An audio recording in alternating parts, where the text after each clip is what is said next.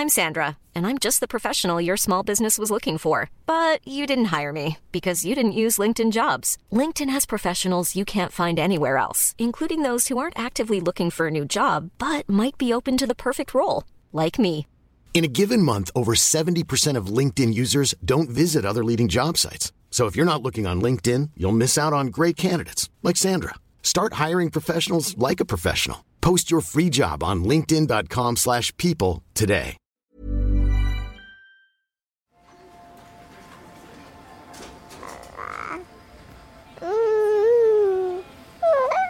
Comme on culpabilise énormément les mères, bah du coup, elles, elles se plaignent pas de l'équipe médicale, elles se plaignent pas de ce qui s'est passé pendant leur accouchement. Je me suis sentie torturée et violée. Du coup, ça a été très très douloureux. Très très douloureux. Pour moi, c'est la médicalisation du corps des femmes, tout simplement. Vraiment une dépossession totale. La femme est reléguée à une espèce d'enveloppe. C'est inhumain en fait de, de souffrir autant, c'est pas possible. Ils ignoraient que ce serait aussi dur que ça, je pense. Ouais, ils doivent vivre un enfer. Pourquoi tu m'as jamais aimé T'aimer Mais qui a dit que je dois t'aimer C'est qu'il s'agit de déconstruire l'existant pour créer du nouveau. Et le nouveau, c'est la parentalité. Bienvenue dans mon cabinet. Je suis Mathilde Bouichou, psychologue clinicienne spécialisée en périnatalité. Je reçois, j'accompagne des femmes, des hommes, des futurs parents, des couples aussi, autour de toutes les questions euh, qu'ils peuvent se poser sur euh, leur parentalité, leur devenir parent. Euh, Ça peut aller lorsqu'ils s'interrogent sur leur désir d'enfant, aux difficultés qu'ils peuvent rencontrer pendant la grossesse, aux questions d'infertilité, au parcours de PMA, et puis aussi autour de toutes les questions éducatives qui peuvent se poser avec leurs enfants.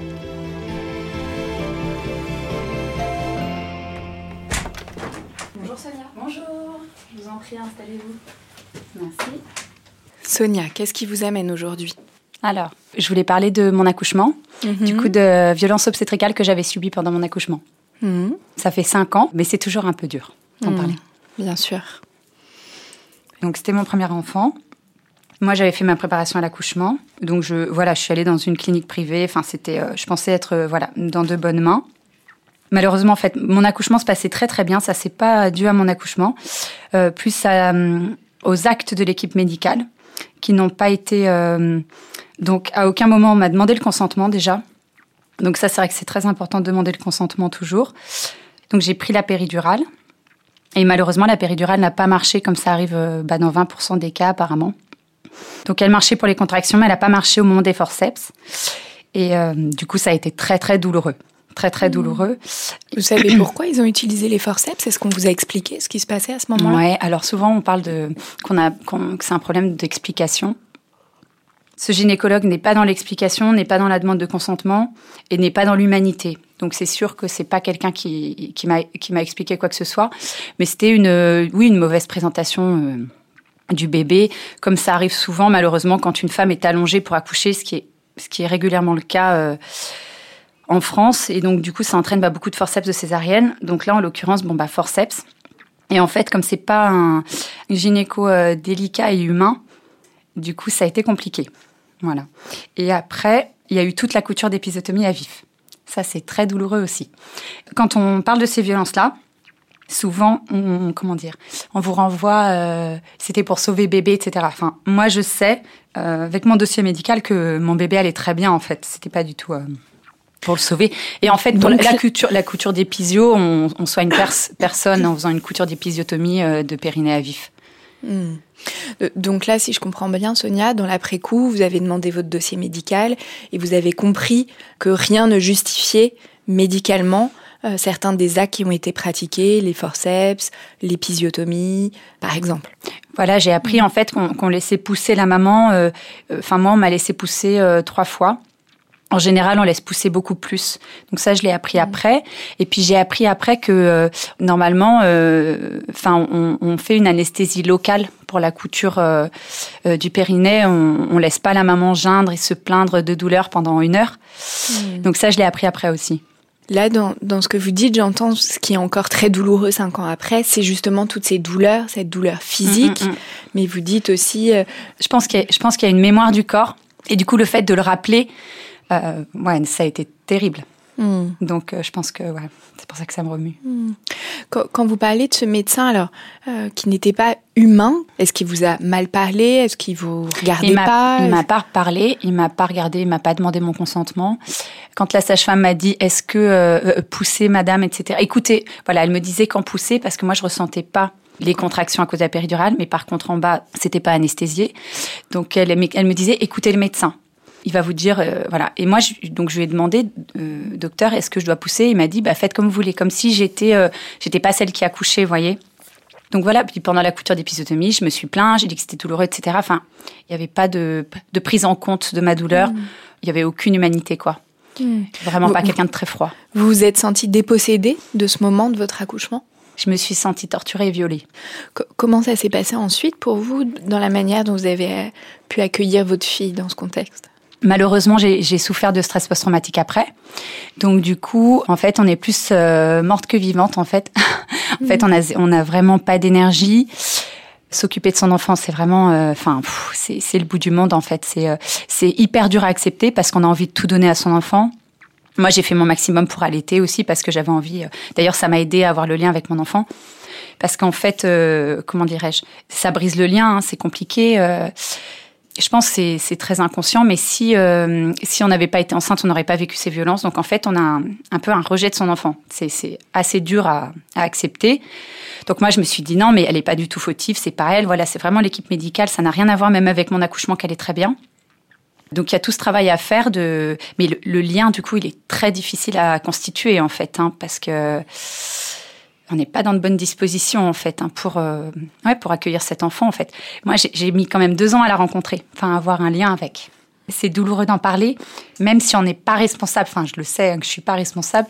On se sent toujours coupable en fait parce qu'on aurait voulu autre chose pour son enfant, une autre mmh. naissance, comment dire, donner plus en fait, être plus présente, donner plus de choses. Enfin, on a toujours envie de plus pour son enfant, mais du coup, euh, comment dirais-je, quand on est dans cet état-là, on, on peut pas en fait. Et donc du coup, on, culpabilise beaucoup, même si encore une fois, vraiment, on n'est pas responsable, quoi.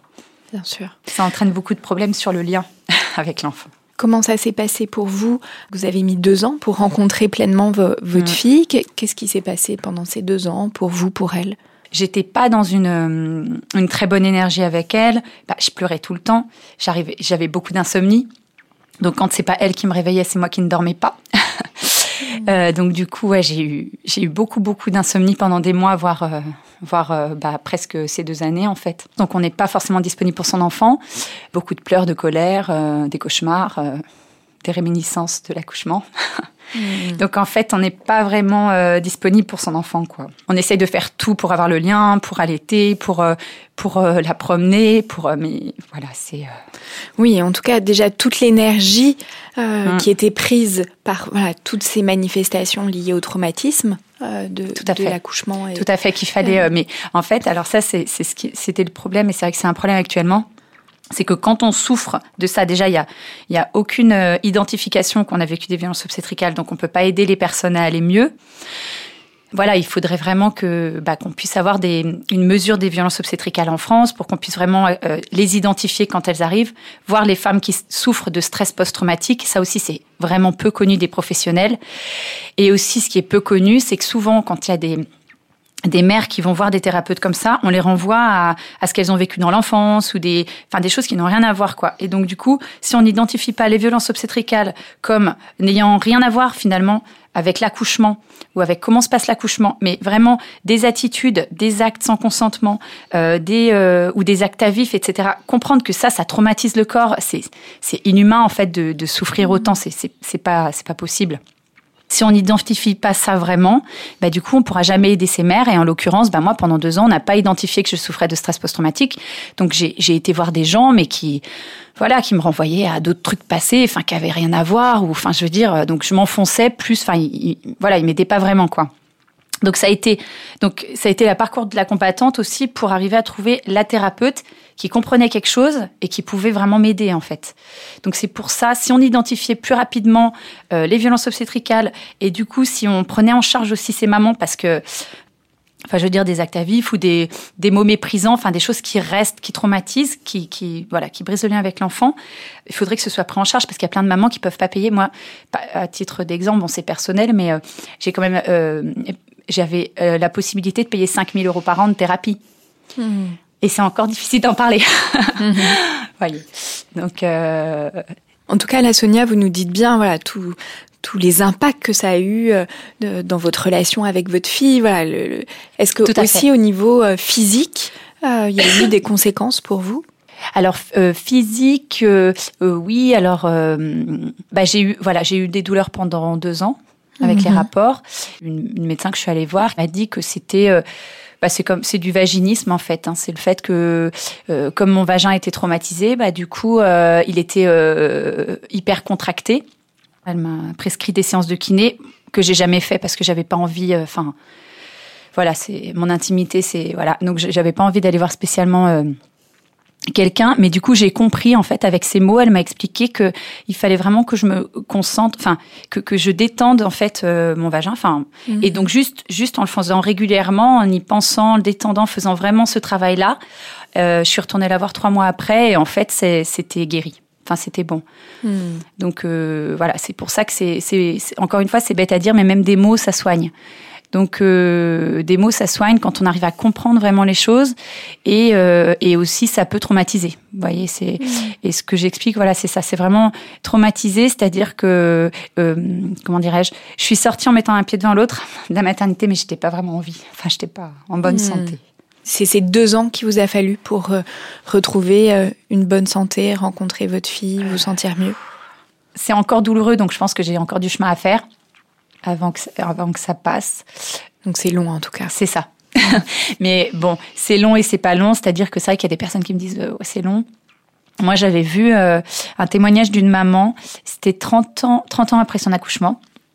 Et en fait, elle racontait qu'elle enchaînait dépression sur dépression et qu'en fait, elle a été vue, elle a vu, elle a fait bah, de l'EMDR, ce qu'on propose parfois euh, lors des violences obstétricales, EMDR, hypnose, EFT, ou alors de l'ICV qui marche très très bien aussi. Donc cette maman, elle était allée voir le, faire de l'EMDR et euh, elle avait réalisé en fait que c'était parce qu'elle se plaignait souvent de l'attitude de l'équipe médicale de son accouchement, mais en fait c'était c'était comme un arrière-fond en fait. Et là, elle s'est vraiment rendue compte que c'était ça. En fait, c'était ce qu'elle avait vécu au niveau de l'accouchement, mais vraiment de la part de l'équipe médicale. Et elle a réglé ça, et en fait, elle a plus du tout enchaîné euh, comme elle faisait, dépression sur dépression pendant 30 ans. Hmm. Vous voyez, c'est des choses qui sont qu'on a du mal à identifier parce que, et puis c'est tellement dur en fait. Euh, et puis quand on se plaint de violence obstétricale ou de son accouchement, on nous renvoie qu'on est une mauvaise mère, qu'on n'aime pas son enfant. Enfin, ça n'a vraiment rien à voir avec l'accouchement, encore une fois. Et puis l'attitude de l'équipe médicale, ça n'a rien à voir avec l'amour qu'on porte à son enfant. Moi, ma fille, euh, je, l'aime plus que tout. C'est peut-être pour ça que ces violences, elles sont si dures à identifier. C'est qu'en fait, comme on culpabilise énormément les mères, bah du coup, elles, elles se plaignent pas de l'équipe médicale, elles se plaignent pas de ce qui s'est passé pendant leur accouchement. Et puis on mmh. leur renvoie encore une fois qu'on a voulu leur sauver la vie, qu'on a voulu sauver la vie de leur enfant. C'est ce qu'on dit souvent, euh, par exemple, pour l'épisiotomie. Quand les femmes veulent pas d'épisiotomie, on leur dit, mais enfin, c'est une, une égoïste euh, qui veut, euh, qui préfère son périnée à son enfant. C'est, alors que, bah, non, l'épisiotomie, ça évite pas les déchirures graves. Enfin, c'est normal que les femmes ne veuillent pas, en fait. C'est pas qu'elles aiment pas leur enfant. Vous parliez, euh, Sonia, de votre intimité. Euh, vous avez utilisé aussi ce mot très fort, hein, l'impression d'avoir été violée. Mm, mm. Euh, c'est des, sensations dans le corps, c'est pas qu'une impression, mm. quoi. Est-ce que ça a eu un impact sur votre rapport à la médecine, aux médecins par la suite? Ah bah ça forcément, si je suis pas allée voir le kiné, euh, forcément que ça a eu un impact. Alors on, perd la confiance, hein, forcément. Si vous voulez, quand on est victime de ça, on est fragilisé. C'est pas qu'on était fragile avant. Je pense que si on survit à ça, c'est qu'on est très fort. La première cause de mortalité des femmes l'année qui suit la naissance de leur enfant, c'est le suicide. Mhm. Donc bon, tant qu'on percutera pas que la santé mentale, psychique, elle est aussi importante parce que euh, bah, des femmes qui sont, euh, voilà, qui se sentent euh, bah, qui sont, euh, comment dirais-je, complètement traumatisés, qui n'ont pas de lien avec leur enfant. En plus, on leur renvoie que de toute façon, le médical, elles ne pourront jamais avoir de gain de cause parce que c'est un pouvoir très fort et que du coup, il n'y a rien à faire. Enfin, je veux dire, elles se retrouvent dans une... Et puis, quand ça détruit leur couple aussi, enfin, vous voyez, moi, c'est mon couple, il était très fort, donc tant mieux. Euh, voilà, j'ai trouvé la bonne personne. Donc encore une fois, voilà, c'est bon pour moi. Mais les couples un peu fragiles, alors ça, c'est sûr qu'ils tiennent pas. Mm. Et ensuite, euh, oui, ça, a eu quel réper Alors vous parliez de la question de la sexualité euh, qui a été difficile bah pour vous, par exemple, hein, pendant deux ans. Mhm. Et est-ce qu'il y a eu d'autres répercussions pour votre couple? Oui, alors. Déjà, on en veut beaucoup en fait à, à son compagnon de bah, pas m'avoir épargné ses violences. En fait, forcément, hein, même si soit inconscient, conscient. Enfin, je veux dire, euh, il était présent, il a rien dit, euh, il a rien fait. Lui aussi, il voyait hein, que c'était pas normal ce qui se passait, mais euh, parce que je me plaignais, parce que j'ai failli mourir, parce que même après la couture, ça a duré longtemps et j'ai énormément souffert avec mon bébé. essayé de faire bonne figure avec mon bébé, mais en même temps, enfin c'était comme de la torture, donc c'était assez, euh, hmm. assez compliqué. C'est pas une belle rencontre avec son enfant, on va dire. J'aurais souhaité mieux. Puis alors, quand on est traumatisé, en fait, on a besoin de sortir, de dire les choses, de sortir tout ce qu'on a vécu, en fait. Puis l'autre, euh, il a envie qu'on passe à autre chose, en fait. Donc il me disait, mais tu me répètes toujours la même chose, etc. Parce qu'en fait, mais j'ai compris après. J'ai compris, en fait, que ça le, renvoyait à sa culpabilité à lui parce qu'il n'avait pas pu m'éviter ça. Donc du coup, il était, euh, oui, il se sentait coupable. Donc chaque fois que j'en parlais, ça lui renvoyait sa culpabilité. Donc du coup, lui, il avait un, comment dire, une réaction de bah, de rejet en fait, de dire mais c'est bon, euh, passe à autre chose, euh, tu me l'as déjà dit, etc. On n'avait plus du tout de communication en fait. Hmm. moi déjà ça, ça, me faisait du mal parce que je me dis mais ok il a rien fait mais je lui en parle il veut même pas m'entendre enfin il veut même pas m'aider puis il, se réfugiait dans le boulot, donc il arrêtait, enfin voilà, il arrêtait pas de travailler. Donc du coup, j'étais pas non plus très aidée, etc. Et puis du coup, on solutionnait pas nos problèmes, c'était une fuite en avant. Donc du coup, non, il a fallu vraiment qu'on bah, qu'on fasse une thérapie aussi pour arriver que moi je comprenne, voilà, et lui aussi qu'il comprenne que voilà qu'il il avait le droit de se pardonner, etc. Non, ça a été tout un mmh. chemin parce que même en étant les bonnes personnes, on n'arrivait plus à communiquer, c'était plus possible. Donc je pense que ça entraîne beaucoup de divorces, ouais. Les gens disent mais pourquoi ces femmes-là elles portent pas plainte? Pourquoi elles, euh, elles se plaignent pas, etc. Enfin déjà si elles arrivent à sauver leur couple, à sauver leur vie, à s'occuper de leur enfant, c'est déjà beaucoup. C'est vrai que j'en ai fait, enfin entre guillemets, j'en ai fait autre chose parce que moi je peux pas me regarder dans une glace si euh, si j'épargne pas ça à d'autres femmes en fait. Je vous en prie. Donc oui, donc en fait j'ai monté euh, j'ai monté mon collectif donc Stop aux violences obstétricales et gynécologiques, pour euh, dire qu'elles ont un réel impact en fait euh, sur la vie des, femmes en fait. Et quand on, ouais, quand on dit que ça brise des vies, c'est une réalité. Enfin, mm. c'est, ça a vraiment un impact très fort. Ok. Merci beaucoup Sonia. Ce que je vous propose, c'est qu'on passe dans le salon d'à côté. On va rejoindre notre experte Marie-Hélène Lahaye.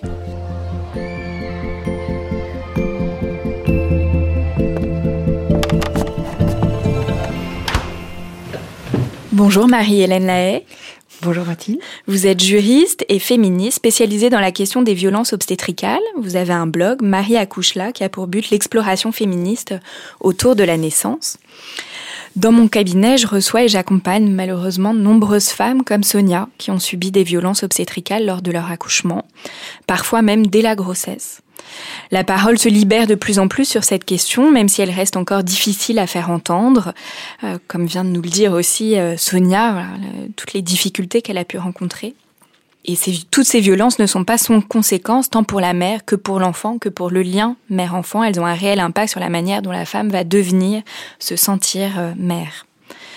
Tout d'abord, Marie-Hélène, quand on parle de violences gynécologiques et obstétricales, de quoi parle-t-on exactement? Alors, il n'y a pas de définition officielle, hein, donc on en est un petit peu au stade où on essaye de définir un peu chacun ou chacune euh, ce concept qui est euh, relativement nouveau, même s'il existe depuis déjà presque 20 ans en Amérique du Sud.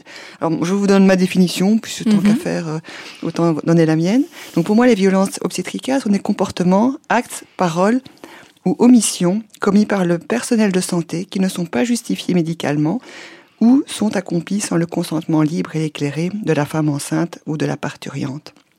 Donc il y a plusieurs éléments dans, cette définition. C'est des comportements, actes, paroles, omission ou abstention. Ça veut dire euh, agir positivement ou ne pas réagir ou ne pas agir en cas de besoin ou en cas de demande. Donc il y a les deux dimensions qui sont commis par le personnel de santé. Ça veut dire pas uniquement le gynécologue, mais ça peut être la sage-femme, ça peut être une infirmière, ça peut être un médecin généraliste, ça peut être voilà n'importe qui, parfois même simplement une aide-soignante qui peut avoir des paroles déplacées euh, et qui peuvent avoir, comme l'a très bien dit Sonia, un impact très important.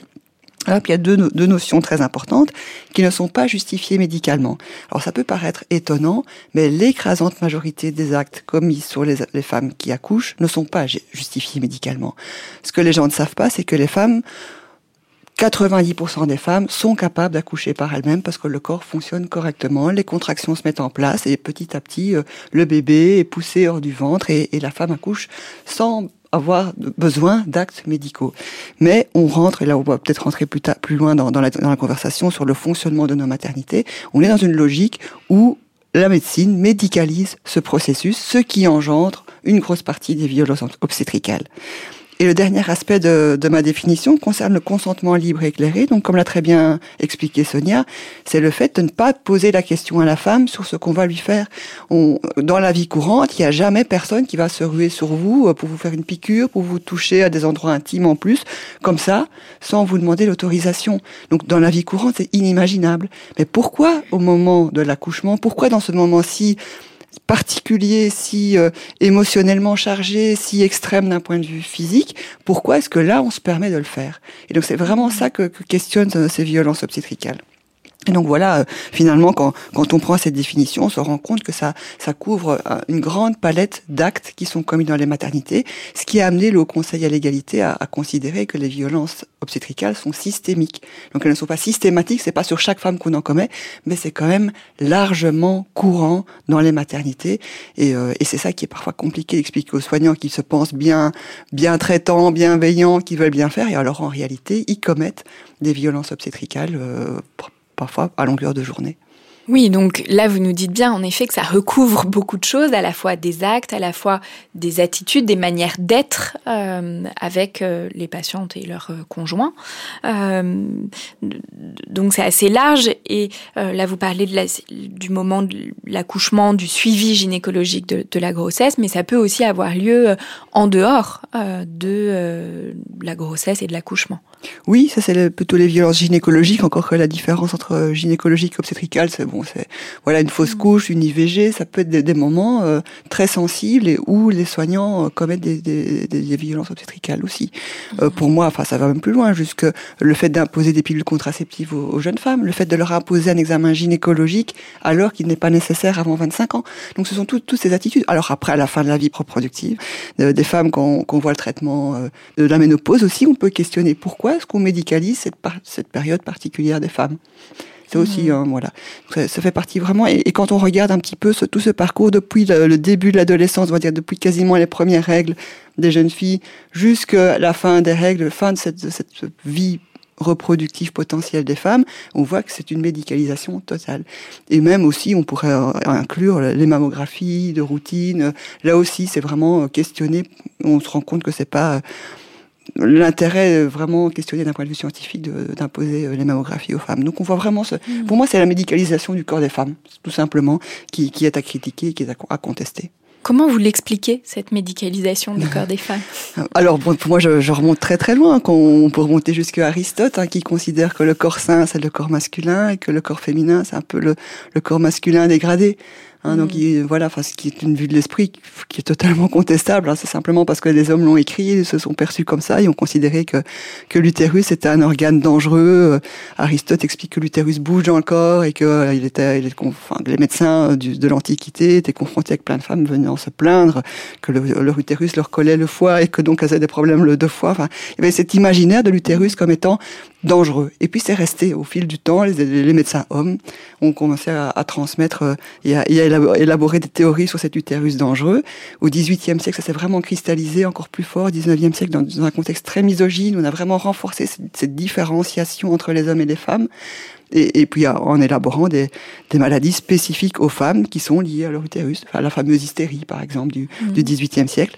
Et en fait, le, la, la, gynécologie actuelle prend toutes ses racines dans cette période-là où encore aujourd'hui on considère que les femmes sont potentiellement beaucoup plus fragiles, potentiellement beaucoup plus malades, que tous les organes féminins sont plus fragiles que les hommes et que donc il faut les suivre et qu'il faut aller euh, chez le gynéco euh, tous les ans, ce qui est faux. Hein, voilà, il faut vraiment dire que c'est, faut pas y aller tous les ans. Euh, voilà, pour suivre euh, l'utérus, le vagin, les seins, enfin voilà tout ce qui tout ce qui fait entre guillemets une femme comme c'est potentiellement dangereux, on, on, médicalise. Et alors dans, dans tout ça, évidemment, le, la grossesse et l'accouchement, c'est un peu le sommet de la médicalisation où il y a une dépossession. Enfin, oui, vraiment une dépossession totale. La femme est reléguée à une espèce d'enveloppe dont on extrait un enfant. Hein. Donc c'est vraiment une inversion des, euh, des rôles qui, ben, qui crée ces violences-là, puisque il faut vraiment des contraintes extrêmes pour, pour forcer une femme à, à ne plus bouger, à subir ça. Il y a vraiment une pression généralisée avec des messages culpabilisants, avec euh, oui, ce que, ce que nous disait Sonia, où beaucoup des violences, euh, en tout cas des actes, sont justifiés sous prétexte euh, du bébé, euh, de faire le au mieux pour le bébé, mais euh, alors que ça ne l'est pas en réalité. Oui, ça ne l'est pas. Mmh. Ça ne l'est pas. C'est une manière de culpabiliser les femmes et de et de les, euh, mais, euh, oui, les soumettre davantage. Finalement. Alors d'abord, il y a une grosse ignorance. Moi, ce qui me frappe quand je parle avec beaucoup de, de sages-femmes ou de gynécos, mais qui sont qui ont remis en question leur pratique. Hein. Donc, mmh. la plupart finissent quand on arrive un peu dans l'intimité de, de, la conversation, on disent euh, moi, j'ai changé de point de vue sur l'accouchement depuis que j'ai accouché moi-même. Et là, c'est flagrant. Euh, elles se sont rendues compte à ce moment-là à quel point elles ont été maltraitantes avant. Mmh. Donc ça demande vraiment une, une, une, prise de conscience. Alors pour autant qu'elles aient accouché voilà, si elles ont, ont, subi une césarienne, euh, voilà, où elles se sont pas trop posé la question, elles n'ont pas pu vraiment remettre en perspective ce qu'elles ont fait. Mais c'est flagrant de se dire, tiens, c'est quand même été un déclencheur. Euh, elles ont peut-être accompagné des femmes pendant dix ans avant, et là, elles se sont dit, ah, quand même, j'ai pas, j'ai pas été très très bonne euh, pendant toutes ces années parce que j'ai pas compris ce que c'était un accouchement. Alors vous pouvez imaginer, alors tous les hommes évidemment qui n'accouchent jamais, donc ça demande énormément de, recul, de, de capacité de comprendre, d'écoute, de, de remise en question de tout ce qu'ils ont appris ce qui n'est pas à la portée de tous les hommes non plus. Tous les hommes médecins à qui on va toujours bien dire euh, à quel point ils sont supérieurs, ils ont fait des longues études pendant des longues années, ils sont l'élite de la société, ils connaissent tout, encore mieux que les femmes, et leur dire que tout ce qu'ils connaissent, en fait, c'est faux. Parce que la première chose qu'ils devraient faire, c'est écouter les femmes, écouter des récits d'accouchement, comprendre ce que c'est ce moment très particulier de la vie d'une femme, ce moment de paroxysme, hein, c'est un paroxysme physique, c'est un paroxysme psychique, émotionnel, c'est un truc de dingue, hein, parce que même chose, je, je parlais d'Aristote là il y a quelques minutes, mais pourquoi ce truc de dingue ne fait pas partie de la philosophie? Pourquoi est-ce que ça, ça n'apparaît pas dans ces livres de philosophie, ce truc de dingue d'aller créer un, un, nouvel être humain?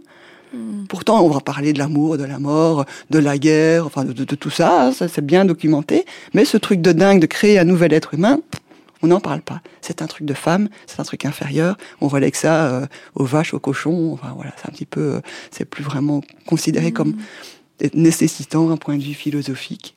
Et donc c'est là déjà que se passe le problème.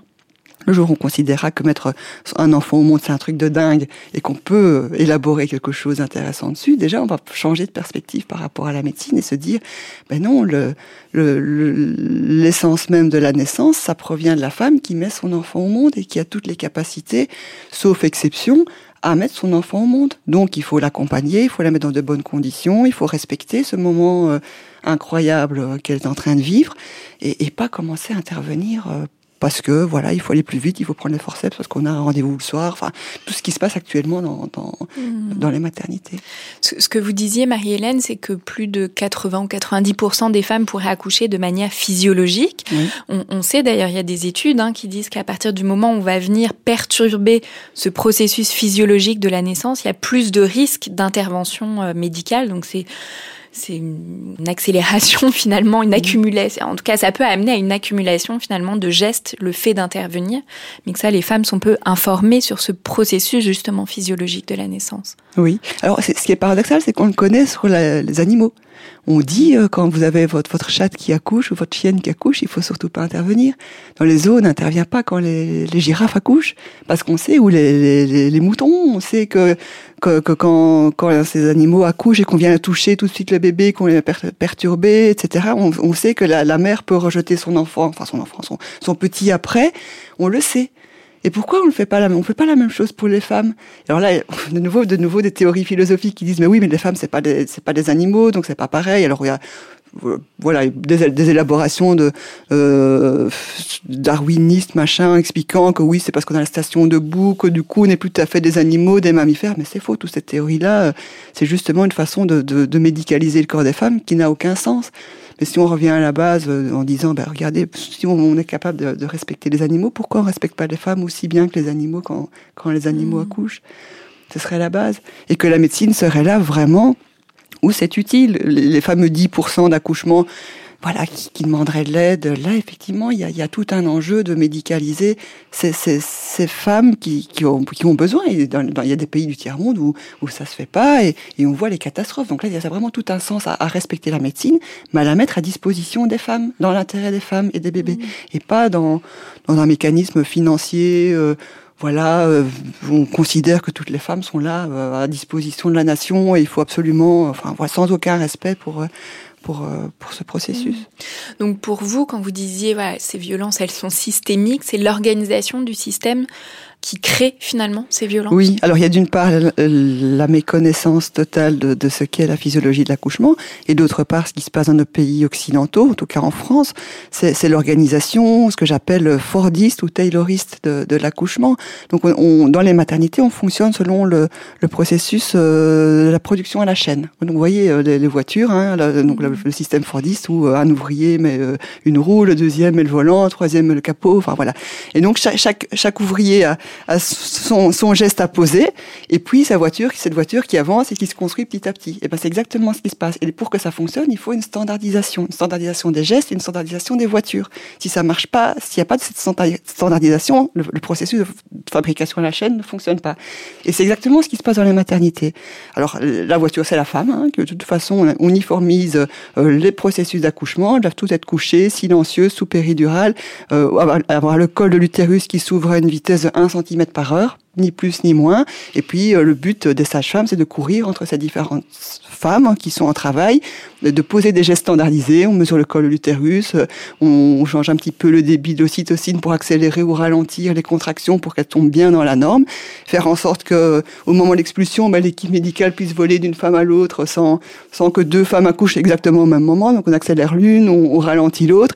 Si ça va pas assez vite, on sort le forceps. Puis voilà, tac, tac, tac, l'équipe qui, qui, change après 8 heures. Donc le, exactement comme dans, dans une usine, hein, nouvelle, nouvelle euh, nouvelle équipe qui arrive, on fait en sorte que ça puisse se passer et on sait par exemple qu'au moment du changement d'équipe, il y a un pic de, de, complications parce que les femmes stressent, parce que voilà.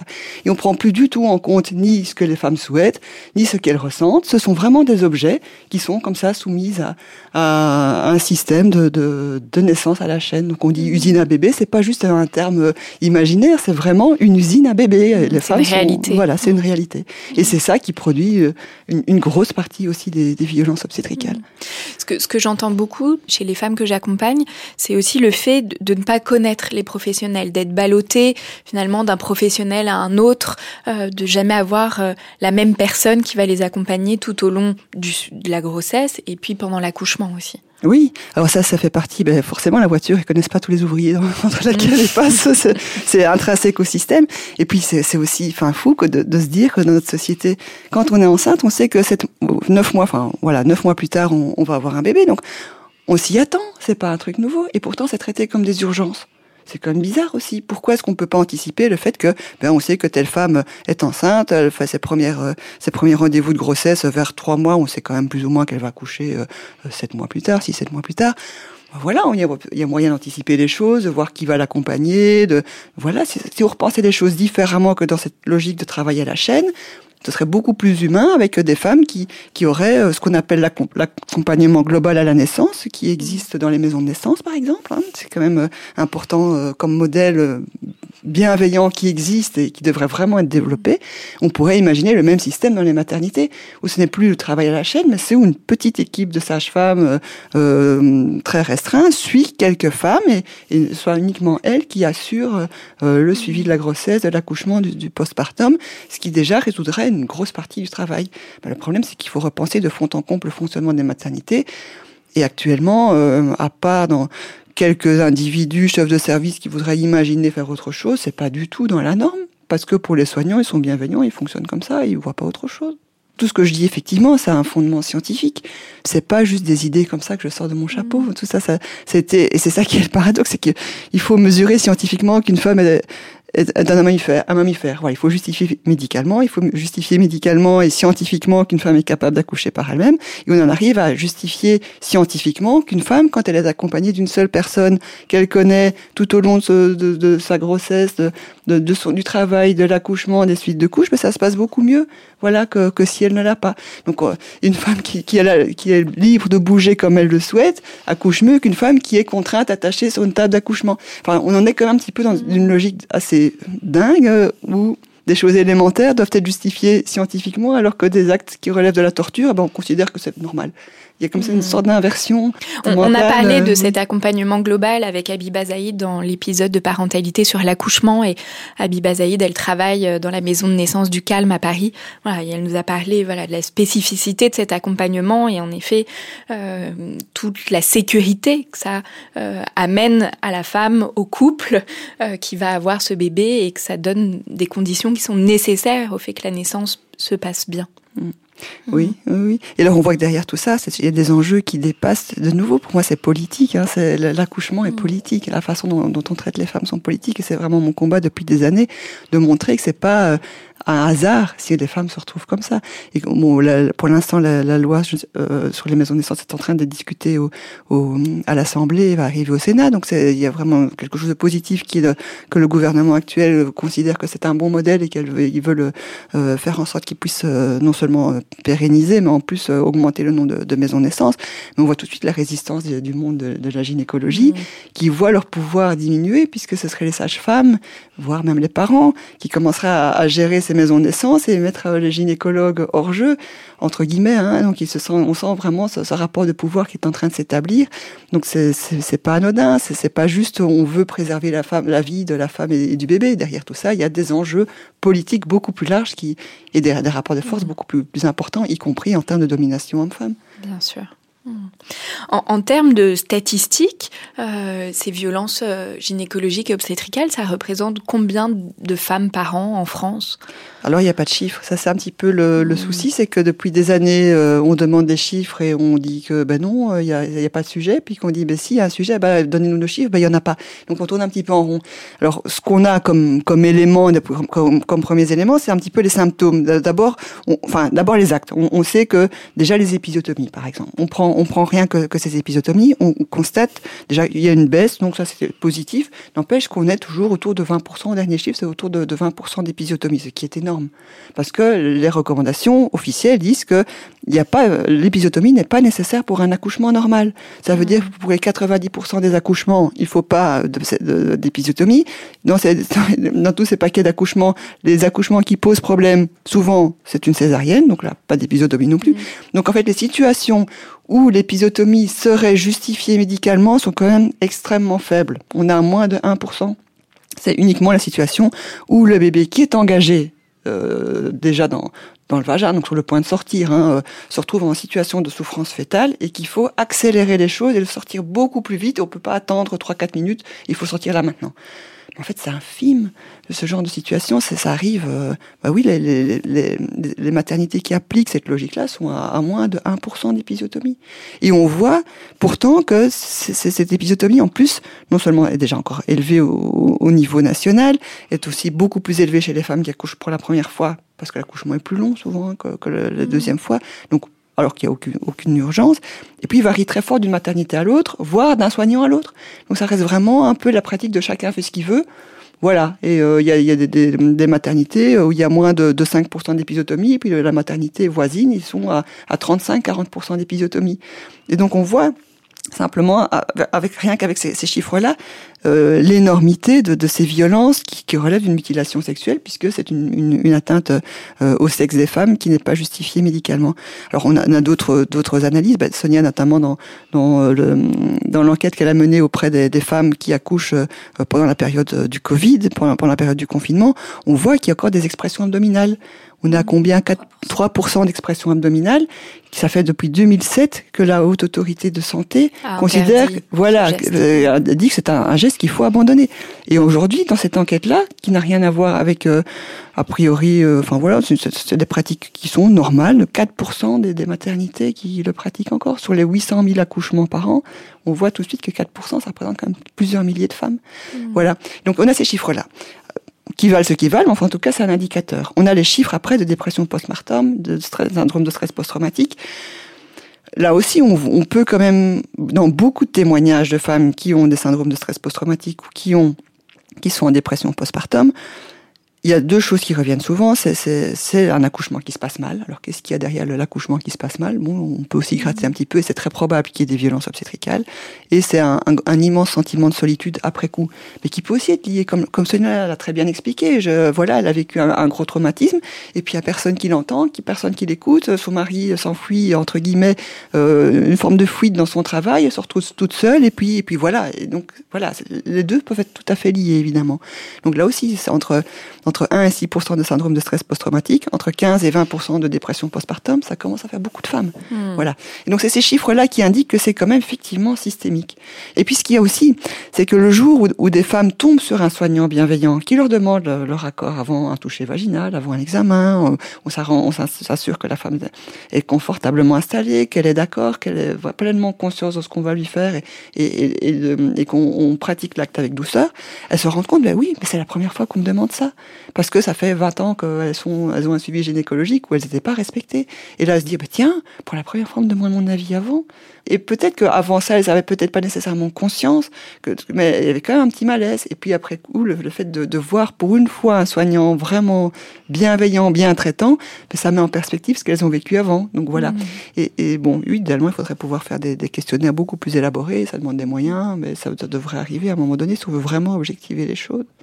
Les, les violences obstétricales et gynécologiques, c'est propre à la France? Non, c'est partout. C'est généralisé, c'est dans le monde entier. Mmh. Alors parfois, les choses varient un petit peu. Pour ne prendre que l'exemple de ce qui se passe pendant le confinement ici en France, pendant, pendant la mhm. période du Covid. Donc on voit qu'il y a, il y a donc c'est de nouveau l'enquête de Sonia qui, enfin Sonia et son collectif qui, qui ont très très bien mis ça en valeur. Il y a trois grands types de, de violences obstétricales identifiées en France pendant la période du Covid. C'est le fait que le, le, conjoint, la partenaire, la conjointe ne puisse pas accompagner, euh, au moins en partie, euh, la, le, la période de travail, l'accouchement, le postpartum. C'est le port du masque. C'est un scandale. Enfin, c'est pour moi, c'est vraiment un scandale d'imposer en plus un masque à une femme qui accouche dans ce contexte contexte euh, d'efforts et, de moments extrêmes qu'elle est en train de vivre.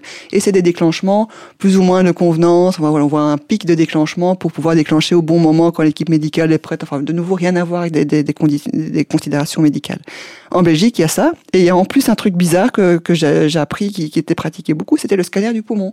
On demande aux femmes, on va vous scanner le poumon pour voir si vous n'avez pas des, des, traces de Covid dans le poumon. Et si vous, si vous ne s'il n'y en a pas, ok, vous êtes traité comme une femme non Covid. Le problème, c'est qu'il y a des femmes qui veulent pas parce qu'en fait, ça a un impact négatif aussi sur le corps. Ça, ça augmente à terme le, le risque de cancer, par exemple. Mmh. Et puis il y a des femmes qui veulent tout simplement pas, en disant, ben, enfin voilà, moi j'ai pas le Covid et je veux pas. Et ces femmes-là sont traitées comme des femmes Covid, tout à fait isolées. Enfin voilà. Et ça, c'est un, un, type de, de violence obstétricale supplémentaire mmh. spécifique à la Belgique. J'ai pas entendu d'autres pays où on faisait ça. Voilà, ça c'est un, exemple. Puis alors il y a voilà il y a des, des pays où c'est beaucoup de césariennes. On voit qu'il y a des taux de césariennes dans les pays du Maghreb par exemple ou en Amérique du Sud il y a énormément de césariennes, tout à fait euh, non justifiées médicalement parce qu'on est dans des logiques de ça, ça, ça, rapporte plus aux soignants et à l'équipe médicale de faire des césariennes mmh. qu'attendre qu'une femme voilà, accouche pendant 12 heures euh, tranquillement. P pendant le confinement, j'ai plusieurs femmes aussi qui m'ont contacté après leur accouchement en, en, euh, en me racontant l'isolement qu'elles avaient subi, que les soignants ne venaient plus dans leur chambre, euh, voilà, qu'elles étaient vraiment isolées, laissées seules. Euh, beaucoup de femmes se sont senties complètement euh, abandonnées par l'équipe médicale. voilà, là je pense à, à, une femme qui avait eu une césarienne et qui du coup était en difficulté pour pouvoir pouvoir s'occuper de son bébé. Et quand elle appelait, euh, le soignant ne venait pas avant deux ou trois heures. Euh, oui. Donc, ce qui a été extrêmement euh, compliqué et difficile. Ah oui, oui, parce qu'en plus, on leur interdit de, euh, au mari de venir. Hein, mmh. Il peut pas. Et en plus, c'est même pas compensé par un plus grand, une meilleure prise en charge. Au contraire. C'est vrai qu'il y, a. Par, par rapport à cette situation euh, actuelle du Covid, est-ce que euh, le port du masque, est-ce qu'il est obligatoire? Voilà, comment non. les femmes peuvent se, se, positionner par rapport à, à, à toutes ces deux obligations qui leur mmh. sont imposées? Alors, la science est très claire. Un masque, d'abord, l'Organisation mondiale de la santé a très vite dit que le port du masque était non seulement non obligatoire, mais déconseillé quand on faisait du sport. Donc, un accouchement, c'est quand même un niveau de sport intense, c'est l'équivalent d'un marathon. Hein, donc, c'est quand même énorme. C'est nouveau qu'on ne sait pas toujours. On se rend pas compte. Hein pour des raisons sexistes, hein, les femmes qui font du sport. Enfin, ouais. Et donc, ça, c'est déjà, l'OMS est très clair sur le fait que le masque est contre-productif parce qu'à cause de l'humidité, euh, ça peut, voilà, c'est pas bon. Et alors, euh, toute une série de recommandations d'autres pays sont très claires, que ce soit le collège des gynécologues américains qui considère qu'il ne faut pas porter le masque, le collège euh, royal des sages-femmes britanniques qui, aussi, qui non seulement dit qu'il ne faut pas imposer le masque pour les femmes, en plus ça peut réveiller des traumatismes, ça peut empêcher une bonne oxygénation. Donc en plus elles vont plus loin dans l'argumentation scientifique sur le, fait que non, il faut surtout pas mettre un masque sur une femme qui accouche. Et dans tout ça, le, collège des gynécologues obstétriciens français a une position euh, plus qu'ambiguë en disant que le masque était conseillé, on ne sait pas sur base de quoi, hein, euh, aucune justification médicale, mais néanmoins on ne peut pas l'imposer. Et quand on l'impose pas, ce sont les soignants qui doivent se protéger. Voilà. Donc euh, on, on recommande, mais on ne peut pas l'imposer. Et donc in fine, les femmes sont prises dans des logiques où elles se retrouvent à l'hôpital avec euh, la, consigne vous devez porter un masque, mais si elles l'enlèvent, en général on leur dit pas, on, leur permet de l'enlever, pas toujours, mais parfois. Et donc il y a toute cette ambiguïté qui est là et qui font que ben, ce sont que les femmes de nouveau qui sont bien informées, qui ont réfléchi avant, qui sont culturellement favorisées, qui ont cette capacité de, se débattre et de s'opposer aux médecins, qui parviennent à quelque part se faire respecter, même si c'est quand même un petit peu le, comble quoi, de, de devoir euh, faire ça dans cette, au moment où on accouche. Et de nouveau, les femmes ben, qui sont un petit peu moins informées euh, se retrouvent à subir euh, des masques de la part des, des soignants. Donc moi, je veux vraiment que le message soit clair. Les femmes ne doivent pas porter de masque quand elles accouchent. Ça, ça va être vraiment Donc là, vous nous dites bien qu'il n'y a aucune obligation légale ah, bien au sûr. masque. Oh, non seulement il n'y a aucune obligation légale, mais toute la science et toutes les recommandations internationales montrent qu'il ne faut pas porter de masque. Hmm. D'accord. Et justement, la loi, qu'est-ce qu'elle dit par rapport à l'ensemble euh, des violences euh, obstétricales et gynécologiques? Alors la loi est claire, il n'y a rien. Il n'y a pas, il a pas de loi. Euh, les violences obstétricales ne sont pas reconnues par la loi, mais il y a autre chose. Hein. Donc, dans, le droit pénal, on a l'interdiction de la torture. Donc, Sonia a très bien expliqué qu'elle a ressenti les choses comme étant des actes de torture et de barbarie. La loi euh, condamne la torture et la barbarie. La loi condamne le viol. La loi condamne euh, les mutilations sexuelles. La loi condamne les coups et blessures, la violence physique. Euh, même la violence verbale. Donc la loi protège toute une série d'actes qui peuvent être commis pendant l'accouchement, mais elle ne reconnaît pas les violences obstétricales en tant que telles. Et alors au niveau civil, la loi est très claire aussi sur les droits du patient. Euh, il y a notamment le droit à l'information, le droit à être bien traité quand on, quand on est euh, patient, hein, le, le, droit au consentement libre et éclairé. Donc c'est tout, ce sont toutes ces notions de droit qui sont là, qui protègent les patients.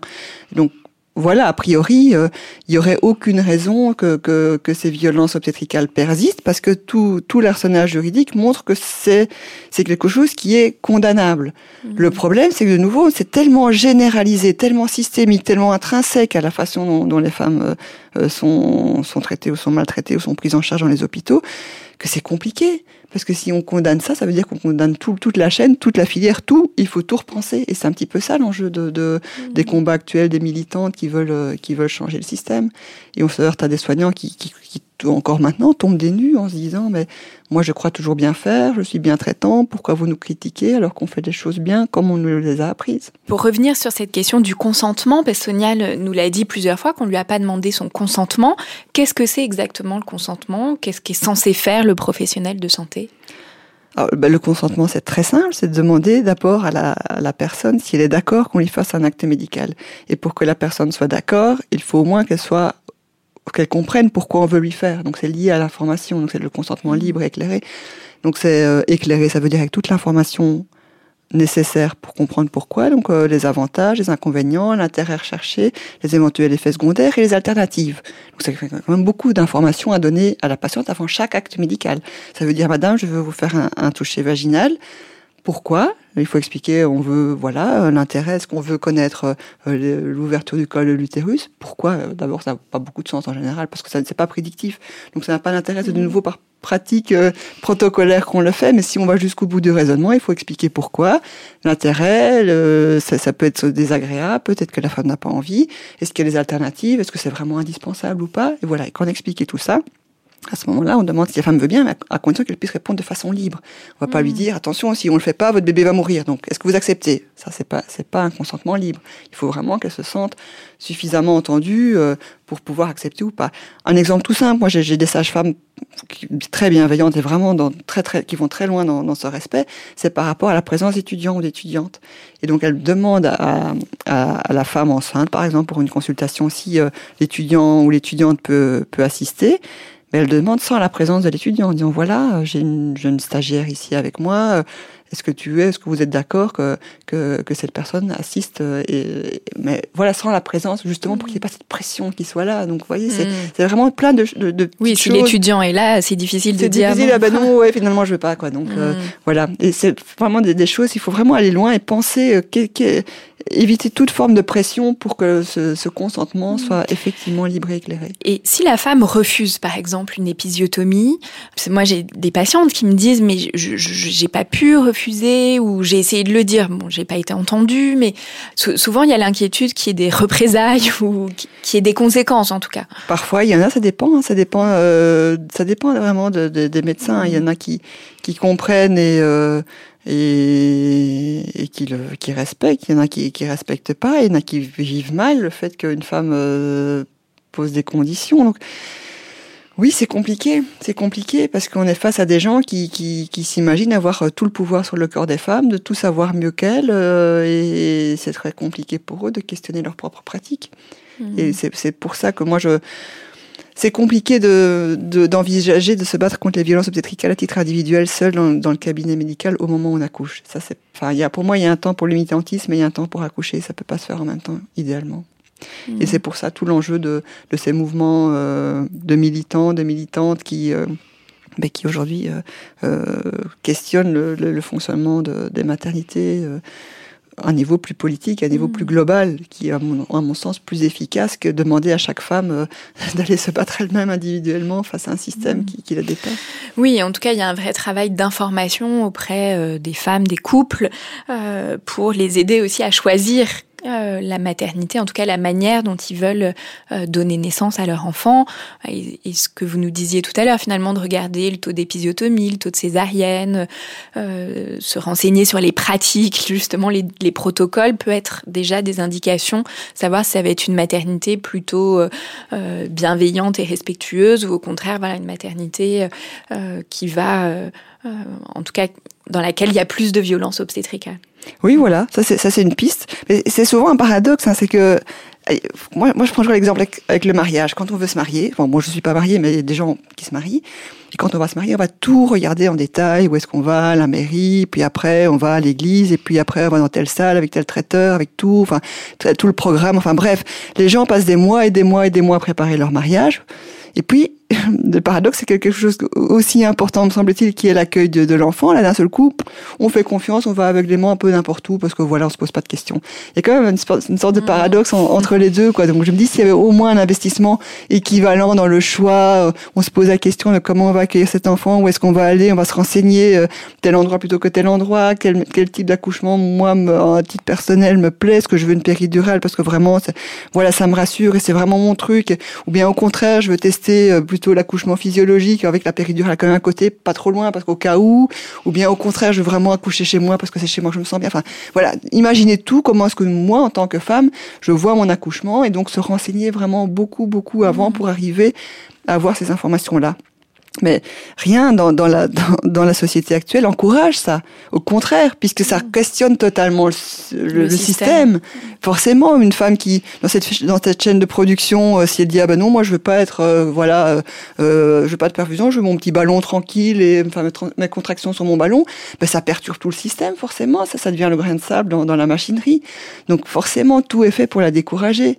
Et, et je crois que plus les femmes, effectivement, se poseront la question, euh, questionneront les, les soignants faisant par exemple un projet de naissance, en disant voilà, moi je voudrais ceci, ceci, cela, je voudrais euh, peut-être essayer sans péridurale au début, euh, je la mobilité, tout ça, ça, ça, c'est important pour ils, moi. ils sont très critiqués par les soignants, ces projets de naissance, souvent euh, jugés comme euh, irréalistes, complètement idéalisés de la part des femmes. Oui. Alors, il y, a, enfin, il y a une évolution quand même. Il y a, a 10-15 ans, effectivement, les soignants tombaient des nues quand une femme venait les questionner sur le mode, mais avec quoi elles viennent, ne se rendent pas compte, c'est ces idiotes qui, mmh. qui s'imaginent que, voilà.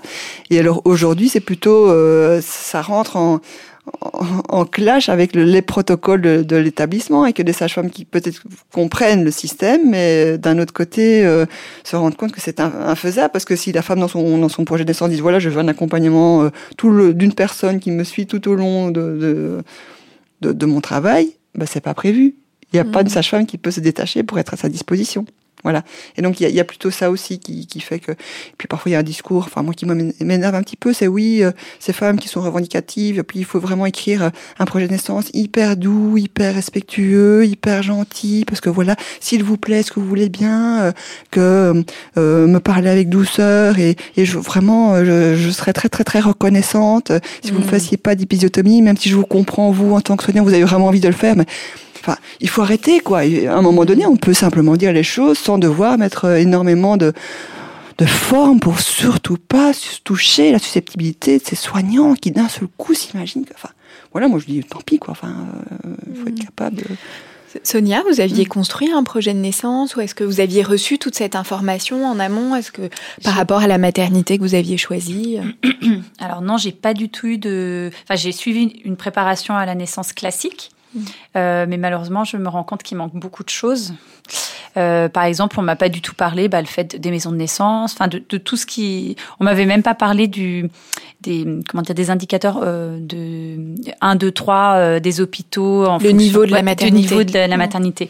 Enfin, donc je trouve que voilà, il y a des, il, manque beaucoup de choses et, notamment au niveau de la question des droits aussi, de, du consentement, de la loi Kouchner, etc. Il y a il y a rien, il y avait rien du tout, et je pense que majoritairement il y a rien, donc il manque beaucoup de choses, oui, pour informer les femmes sur leurs mmh. droits et sur euh, bah, sur les différentes possibilités d'accouchement. Et c'est vrai aussi que ce qui m'avait marqué, elle m'avait demandé si je voulais la péridurale ou pas, et donc moi je la voulais parce qu'en fait j'étais euh, euh, vraiment, euh, j'avais une peur panique de l'accouchement. Euh, je pensais que c'était vraiment une souffrance et du coup, je voulais absolument avoir ma péridurale. Et c'est vrai qu'elle m'a pas du tout informée sur les choses que je sais maintenant. Bah, le fait qu'elle marche pas tout le temps, le fait que ça entraîne plus de médicalisation, qu'on est allongé, donc du coup potentiellement il y a plus de forceps, de césarienne, etc. Et que le bébé, bah, il a besoin aussi de, enfin, c'est mieux pour lui s'il a la pesanteur et un bassin mobile pour arriver à mieux descendre et mieux se présenter, etc. Donc c'est vrai que j'aurais aimé peut-être euh, pas qu'elle me ferme la porte. Euh, vu que j'avais très peur de l'accouchement, mais plus qu'elle me rassure, peut-être en me disant que l'accouchement, bah, en fait, c'est pas du tout une douleur, que c'est c'est des sensations, que ça permet de se mettre dans des positions adéquates pour aider bébé à sortir, etc. Enfin, qu'elle m'informe sur l'accouchement, en fait, sur la physiologie, peut-être qu'elle me rassure, j'en sais rien. Mais en, tous les cas, elle, elle, elle m'a laissé avec ma peur. Et du coup, bah, je me suis, euh, c'est exactement ça en fait, je me suis complètement livrée à un médical en me disant, bah, je serai dans de bonnes mains. Euh, enfin, je pensais pas du tout que ça existait les violences obstétricales, mais c'est vrai que comme je l'ai, je l'ai vécu, bah, voilà, je peux pas faire autre chose que d'informer du coup les femmes pour euh, pour éviter que que ça se repasse. Mmh. Et, et, par rapport aux étudiants aussi, si je peux rajouter, pendant pendant mon accouchement enfin pendant mon accouchement, après mon accouchement, donc après le gynécologue, voilà, enfin où, où, vraiment j'ai j'ai failli mourir en fait. Il y a vraiment ma vision qui s'est noircie. J'ai failli vraiment euh, passer de l'autre côté. Donc après l'accouchement, il y a eu euh, cette sage-femme qui est venue. Alors j'étais toujours les pieds dans les étriers, à moitié nue là. Et euh, elle est venue au milieu de mes jambes comme ça avec l'étudiante. Et en fait, elle, elle a parlé à l'étudiante pour me faire une pose de sonde urinaire. Et en fait, c'était. Alors déjà, j'avais j'avais eu la couture à vif, donc les forceps d'une violence inouïe. Euh, voilà, j'étais pas, j'étais pas, j'étais pas du tout bien. Et donc de voir cette sage-femme à côté de l'étudiante qui lui expliquait comment elle devait faire la ponte de son urinaire, cette étudiante qui était en stress parce qu'elle avait jamais fait, je me suis dit mais j'ai juste envie qu'on enfin qu'on m'épargne. Je comprends, comment dire, je comprends que que des étudiants doivent s'entraîner, enfin, mais il y a juste des moments. Et puis il y a, y a, des moments où c'est pas le moment, enfin, je veux dire même dans la mmh. vraie vie et aussi, c'est important de poser la question parce qu'en fait, euh, c'est même pas le fait que j'ai pas osé dire, c'est en fait quand on regarde pas la personne, qu'on la considère pas, euh, qu'on dirait que son vagin il est à disposition et que euh, qu'on peut en faire ce qu'on veut. Enfin, je veux dire, ça, c'est quand même une intimité. Enfin, c'est important. On le pénètre pas sans consentement, quoi. Et donc, bah, sinon, ça fait justement des, des traumatismes qui sont pas bons pour la personne bah du coup, euh, moi cette étudiante, du coup, bah voilà, elle a posé la sonde comme ça, et enfin franchement, ça n'a pas été une une mmh. sensation. Enfin, déjà avec le gynécologue, c'était déjà voilà. Mais là, je me dis, c'est important de, de, demander le consentement parce que voilà, quand on met la position urinaire, il y a, enfin, il y a une sensation qui n'est euh, qui n'est pas la bonne. Euh, et encore une fois, euh, c'est important donc de, de demander l'accord quand il y a des étudiants aussi qui regardent, parce que ça c'est fou. Il y a, moi, il y avait des étudiants aussi dans la dans la salle. Alors sur le coup, euh, voilà, c'est vrai qu'on se pose pas forcément la question, mais après coup, on se dit mais c'est pas possible. Enfin, je veux dire, on est quand même à moitié nu, c'est quand même notre intimité. Enfin, je veux dire, pourquoi tous ces gens ils se permettent d'être là sans même qu'on ait été informés ni ni qu'on demande quoi? Ça, paraît dingue, ça paraît dingue, et qui s'entraînent sur notre corps sans nous demander. Je veux dire, on n'est pas euh, pas un bout de viande. Enfin, je veux dire, on reste un être humain même si on accouche en fait. Hein. Hmm, bien sûr. En, tout cas, là, vous dites bien à quel point aussi, quand ça arrive, euh, vous êtes retrouvé sidéré, même votre mari, d'ailleurs, euh, s'est retrouvé euh, complètement sidéré par ce qui se passait, même s'il comprenait que c'était pas normal, et, et, que cette sidération empêche aussi de pouvoir réagir, de pouvoir s'interposer. De... Ouais, bah mon, ouais, mon mari, il était, ouais, il était complètement sidéré. En fait, on est tellement choqués que ça puisse exister. On, reste, on se dit mais c'est pas possible. Donc en fait, le mm. temps qu'on percute ou qu'on se dise mais et puis de toute façon, on nous laisse pas l'espace pour euh, pour s'exprimer. Puis je veux dire euh, encore une fois dans cette position, on n'est pas vraiment en position de se battre. C'est mm. enfin d'imposer quoi que ce soit. Je veux dire. Euh, euh, malheureusement des témoignages de femmes qui disent euh, pendant leur accouchement, euh, j'en ai entendu, hein, je veux pas d'épisio, puis le soignant avec les ciseaux, il dit bah c'est moi qui décide, c'est moi qui c'est moi qui ai le ciseau et qui coupe. Enfin, je veux dire, ça traumatise énormément. On n'est pas dans une, on a besoin vraiment de bienveillance et de compétence dans ces moments-là. Et c'est vrai que bon, pour parler de sidération, mon mari, donc il était, oui, il était complètement sidéré. C'est pour ça qu'il, puis il me disait, il voyait que ça se passait, c'était pas normal, mais déjà il avait peur. Voilà, ils ont peur en fait de déranger parce qu'ils se disent si je revendique trop, peut-être que ça va être pire, il va y avoir des représailles pour toi. Et puis comme on voit, il voyait, enfin, il a eu peur que je meure, mon bébé aussi. Enfin, je veux dire, ça a été d'une violence. Enfin, encore une fois, pas l'accouchement, mais l'acte du gynéco. Que du coup, il m'a dit, mais moi, je voyais bien que ça se passait. Mais qu'est-ce que tu voulais que je dise? Je pouvais pas lui dire, faites pas les forceps comme ça. Ou il savait pas quoi faire en fait. Et puis il avait peur pour nous. Donc il s'est complètement senti impuissant, oui. Hmm ils sont obligés les hommes de s'en remettre au médical. Qu'est-ce qu'ils peuvent faire? Ils peuvent pas, euh, si jamais il avait, enfin j'en sais rien, s'il avait dit quelque chose, il, ils pouvaient pas se battre avec lui, quoi. Il fallait bien que que mon enfant naisse, quoi. Et, ce que vous dites, en tout cas moi que je retrouve beaucoup euh, chez, les femmes que j'accompagne, c'est cet après-coup, cette prise de conscience, souvent progressive dans l'après-coup, alors du fait du mal-être ressenti, de la souffrance, de la souffrance physique, euh, psychique, euh, et voilà, c'est petit à petit. Alors vous, Sonia, vous avez demandé votre dossier médical. moi, j'incite hein, les patientes à demander leur dossier médical, d'aller voir un médecin compétent dans lequel elles ont confiance pour justement décoder et et donner du sens à ce qui s'est passé. Euh. Beaucoup de soignants me reprochent, euh, oui, ça cause Internet que les femmes maintenant euh, critiquent nos pratiques. Et effectivement, qu'est-ce qu'est-ce quel est le processus classique des femmes? Elles accouchent, elles subissent des choses, elles sont sidérées, elles comprennent pas. voilà, c'était pas du tout l'image qu'elles avaient de l'équipe médicale. Elles sentent bien au fond d'elles-mêmes qu'il y a quelque chose qui s'est pas passé correctement. Elles disent merci, elles s'en vont. voilà, bon, allez, la séquence maternité est passée voilà, parfois c'est pire, hein, enfin en tout cas généralement c'est ça. Et puis voilà, les semaines passent et elles commencent quand même à, s'interroger, oui mais ce que j'ai vécu c'est vraiment correct? Parce qu'il y a quelque chose au fond d'elles-mêmes qui leur disent mais non, ça va pas. Et c'est là qu'elles vont sur internet et elles tombent alors sur les explications de blogs, euh, de, de, de, militantes qui, qui, mettent beaucoup de messages sur ces violences obstétricales et c'est là qu'elles disent ah voilà, c'est ça que j'ai vécu. Et puis après elles commencent leur processus de demander leur, leur dossier médical, de, de critique, de mmh. rencontrer le médecin, etc. Et, et alors les médecins ne comprennent pas, oui mais elles sortent tout s'est passé bien. Elle nous a dit merci, elle nous a même offert des fleurs en partant. Et là, un mois plus tard, elle, débarque en disant que ça va pas du tout. C'est à cause de vous, à cause de tous vos messages que vous mettez sur Internet. Mais c'est faux. C'est simplement elle qui, aujourd'hui, contrairement à ce qui a pu se passer avant, quand il n'y avait ni Internet, quand il n'y avait pas nécessairement tous ces messages publics sur ce, sur ce sujet-là, elle était tout simplement seule. Mmh. Moi, j'ai des messages de femmes qui me disent, enfin au début quand j'écrivais mon blog il y a quelques années, qui me disent ah ben c'est la première fois que je peux mettre des mots sur ce que j'ai vécu. C'est important de pouvoir mettre des mots, c'est c'est pas c'est pas anodin. Donc quand, quand moi je, me suis vraiment battue pour pour imposer ce terme de violence obstétricale dans le débat public, ce qui n'était pas du tout évident à ce moment-là, y compris chez les, militants de la naissance respectée qui voulaient pas parce qu'il fallait pas choquer les soignants, c'était un mot trop violent pour les soignants. Moi j'ai vraiment battu pour pouvoir imposer ce, ce mot-là parce que quand on ne nomme pas les choses, forcément c'est le début des, problèmes. Hein. Moi, je, suis ravie aujourd'hui de voir que les féministes sont parvenus à, imposer le terme de harcèlement de rue, de féminicide, de, violence obstétricale. Ça fait partie des concepts que les femmes peuvent s'approprier pour comprendre les violences dans lesquelles, euh, enfin, qu'elles ont subies ou qu'elles subissent et, pouvoir en sortir.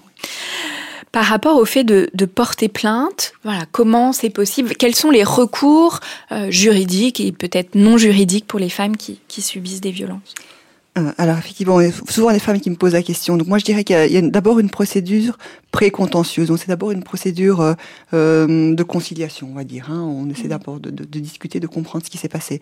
Donc l'étape, la première étape, c'est de demander son dossier médical. Ça peut apporter beaucoup de. D'abord c'est un droit que les femmes ont d'obtenir leur dossier médical. Parfois, c'est compliqué de l'obtenir parce que les, les, les, maternités rechignent à le donner, euh, rechignent à le donner complètement. Enfin, voilà. Donc, ça, ça, ça peut être un souci, mais en tout cas, c'est intéressant parce que ça permet aux femmes de comprendre vraiment ce qui s'est passé. Euh, et parfois de voir un décalage entre ce qu'elles ont vécu et ce qui s'est vraiment passé. Qu'on va leur dire, on vous a fait une révision utérine parce que vous aviez une hémorragie, et puis on voit qu'en fait, il n'y a pas d'hémorragie dans le dossier médical. Ça pose question, évidemment. Mm. Puis on voit parfois aussi un décalage où le dossier médical ne mentionne pas tout. Ça, c'est souvent euh, le cas où il y a eu euh, des, des, des, expressions abdominales, forceps, etc. Puis il n'y a rien dans le dossier médical, on ne sait pas trop. Enfin, en tout cas, c'est intéressant d'avoir ce document parce que ça permet déjà d'avoir un, un premier fil à tirer pour comprendre ce qui s'est passé. Maintenant, si le dossier médicalement, c'est pas grave, on peut continuer euh, à, faire la procédure. Hein. Deuxième étape, alors quand on a commencé à comprendre vraiment ce qui s'était passé, à, s'informer sur euh, le processus classique d'un accouchement, comprendre tous ces actes médicaux et, comprendre tout, ce décalage entre ce qu'on aurait voulu et ce qui s'est passé vraiment, ce que moi je conseille aux femmes, c'est de rédiger un courrier circonstancié qui explique tout qui va vraiment loin dans, dans le détail de ce qu'elles ont vécu. Euh, voilà, on m'a fait un toucher vaginal, j'ai eu une très forte douleur, c'est probablement un, décollement des, des, membranes. Pourtant, on m'a pas demandé mon consentement, on m'a pas informé, donc voilà. Et puis détailler comme ça tout le déroulé de l'accouchement, vraiment en précisant les choses, euh, qu'est-ce qui s'est bien fait, qu'est-ce qui s'est pas bien fait, voilà. Et, et, dans un ton le plus neutre possible, parce que de nouveau, ce que je disais tout à l'heure sur le côté hystérique où les médecins prennent mal, en tant que juriste, plus on est factuel, plus on est posé, plus on est neutre, plus on est efficace. C'est une force mm. qu'on a quand on écrit comme ça. Et donc voilà, alors le courrier circonstancié qu'on envoie euh, par recommandé euh, à l'hôpital ou, à la maternité, au directeur ou au chef de service, enfin peu importe, on peut envoyer à plusieurs personnes. Et généralement, ça il y a deux façons, deux grandes façons dont, dont les maternités réagissent.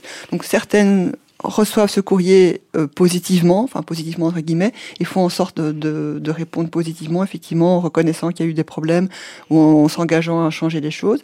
Et puis il y en a qui répondent pas du tout positivement, qui sont plutôt dans le déni, mais enfin madame, vous vous rendez pas compte, on vous a sauvé la vie, euh, pourquoi vous nous écrivez ça, machin. Bon.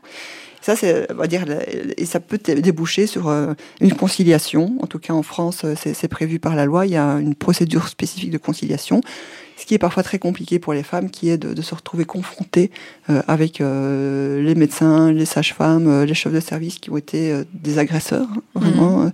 Et donc là, je conseille évidemment toujours d'être accompagné, que ce soit par une personne de confiance, par un autre gynécologue ou une autre sage-femme qu'on connaît bien, par une association, par un avocat, enfin peu importe, mais il faut vraiment y aller accompagner. Voilà. Et, suite à cette conciliation, ben, soit la femme a, été entendue, s'est sentie reconnue dans ce qu'elle a vécu, a peut-être pu obtenir des, indemnités, ce qui peut-être plus compliqué à obtenir. Enfin voilà, bref, elle est contente, entre guillemets, ça l'a apaisé de le faire, et ça s'arrête là.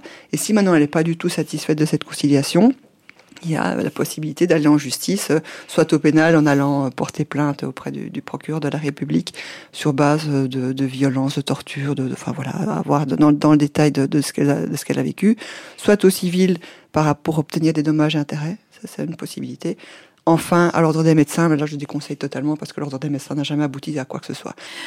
Pour ce qui est de la, la prise en charge, alors euh, voilà, il existe au niveau physique de trouver voilà euh, des professionnels qui sont formés, sensibilisés euh, à ces questions-là. Vous nous aviez parlé de la, la kiné, de l'ostéopathie, il y a aussi voilà toutes les médecines douces qui peuvent venir apaiser le corps. au niveau psychique, alors il y a différentes approches thérapeutiques. Vous avez parlé de l'EMDR, de l'hypnose, de l'ICV. L'ICV, c'est l'intégration du cycle de vie et c'est une technique qui permet de mettre fin aux émotions négatives et aux stratégies adaptatives développées suite euh, au, traumatisme. On travaille à partir de souvenirs euh, et on va voilà retraverser le, traumatisme pour euh, recréer de nouvelles connexions neuronales et apaiser l'ensemble l'ensemble du système. En tout cas, voilà l'importance de trouver un espace de parole sécurisant, bienveillant, de se sentir bien.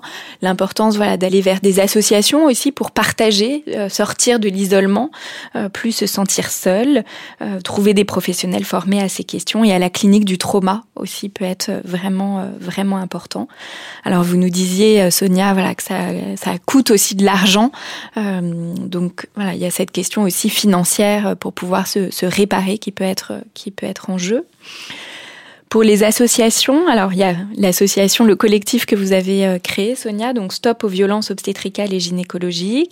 Il y a un autre collectif qui s'appelle le CIAN, qui regroupe plusieurs associations autour euh, euh, de, la, naissance, de la grossesse, de l'accouchement.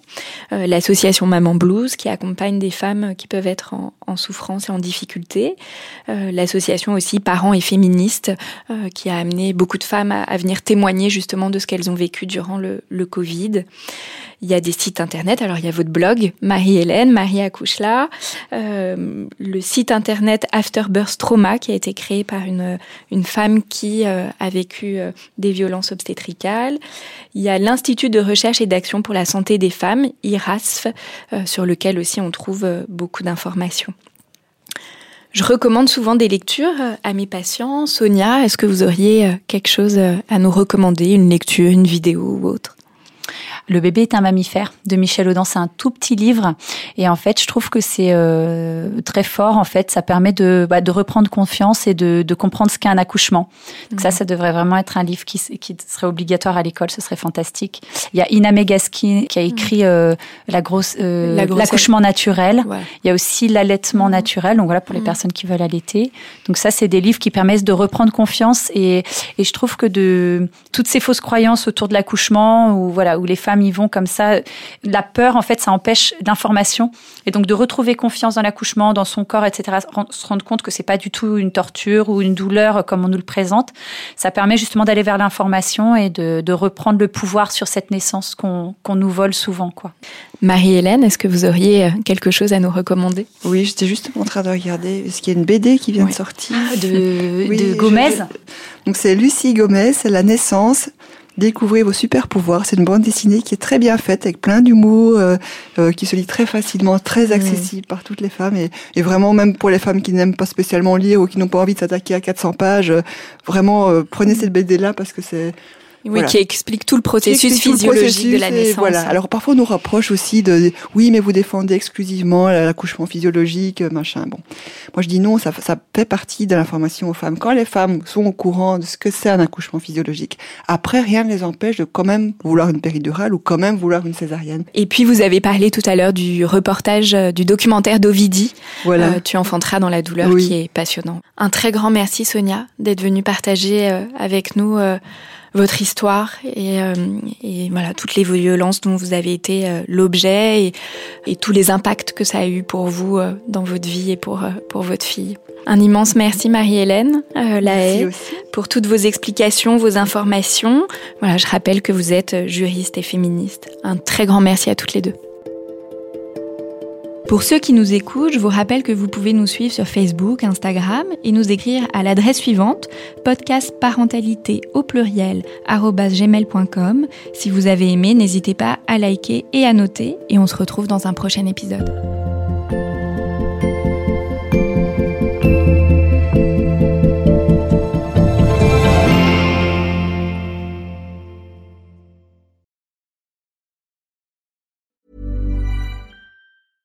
Imagine the softest sheets you've ever felt. Now imagine them getting even softer over time. That's what you'll feel with Bowl and Branch's organic cotton sheets. In a recent customer survey, 96% replied that Bowl and Branch sheets get softer with every wash. Start getting your best night's sleep in these sheets that get softer and softer for years to come. Try their sheets with a 30-night guarantee. Plus, get 15% off your first order at bowlandbranch.com. Code BUTTERY. Exclusions apply. See site for details.